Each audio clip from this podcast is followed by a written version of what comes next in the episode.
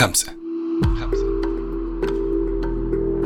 الخمسة ممكن تكون أشخاص ممكن تكون مواضيع ممكن تكون مواقف. مش مهم. المهم إنهم خمسة. معكم أنا سيد قواسمة وأهلا فيكم ببودكاست توب فايف.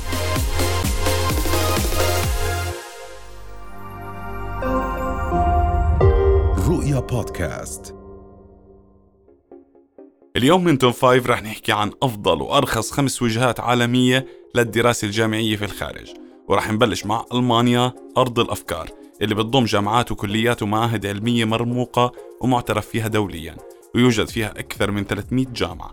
منها جامعات تعتبر من أفضل الجامعات وأقواها علميا على مستوى العالم. بالإضافة لأنه نفقات تكلفتها منيحة نوعا ما ومستوى معيشي جيد وفرص عمل تقريبا مؤكدة بعد التخرج في أقوى اقتصادات أوروبا. والدراسة في أغلب جامعاتها ومعاهدها مجانية للطلاب الأجانب باللغة الألمانية.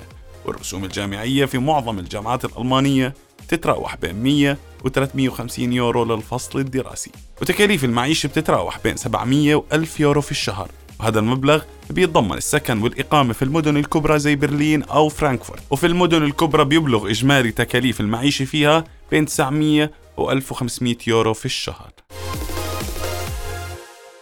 الدولة الثانية هي المجر. فالمجر هي دولة لطيفة للطلاب الدوليين اللي بيدوروا على أرخص وأحسن البلدان للدراسة في أوروبا وفيها واحدة من أعرق وأقدم الجامعات الأوروبية وهي جامعة بودابست للتكنولوجيا والاقتصاد اللي تأسست سنة 1782 وغيرها كثير من الجامعات العريقة والمتميزة والمتقدمة علميا. بتقدم هاي الجامعات فرص دراسية متنوعة ومستوى تعليمي استثنائي وبتوفر البلد منح دراسية للطلاب الأجانب اللي حابين يدرسوا بالمجر في جامعة بودابست.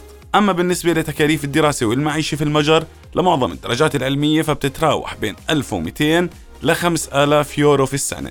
أما شهادات الطب وطب الأسنان فبتتراوح بين 12000 ل 16000 يورو في السنة. وبتختلف تكلفة المعيشة للطالب في المجر باختلاف المدن. يعني على سبيل المثال إذا كنت بتدرس وبتعيش في العاصمة بودابست فلازم تكون ميزانيتك أعلى من المدن الثانية. لأنه بيبلغ الحد الأدنى لحتى تعيش في بودابست 520 يورو في الشهر لحتى تقدر تغطي تكاليف الإقامة والمواصلات والأكل والشرب.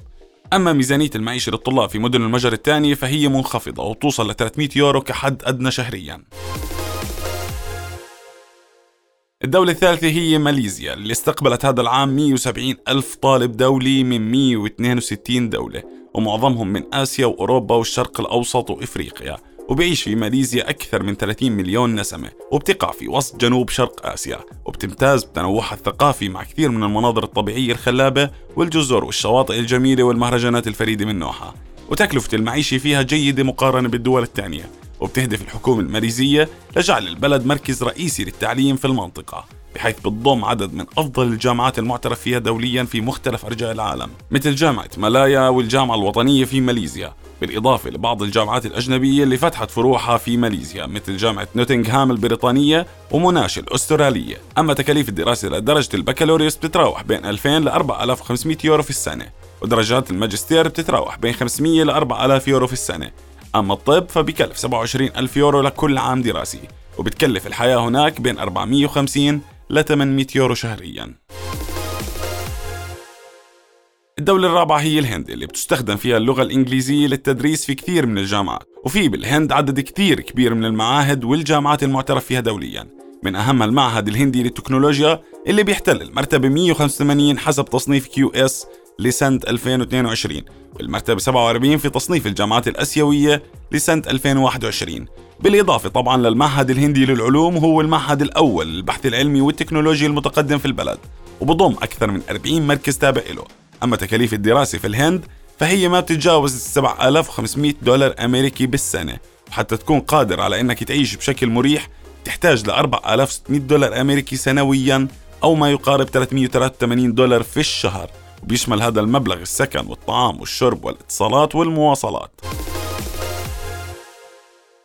الدولة الخامسة هي تركيا اللي فيها أكثر من 650 ألف طالب أجنبي بالإضافة لأكثر من 200 جامعة حكومية. تتوافق الجامعات الحكومية والخاصة مع اتفاقية بولونيا اللي بتضع معايير لبرامج الدرجات العلمية في كل أنحاء أوروبا وتعتبر الجامعات التركية من أقوى الجامعات في العالم. وفي أحدث إصدار من تصنيفات قوة نظام التعليم العالي إس احتل نظام التعليم العالي التركي المرتبة 43 في العالم.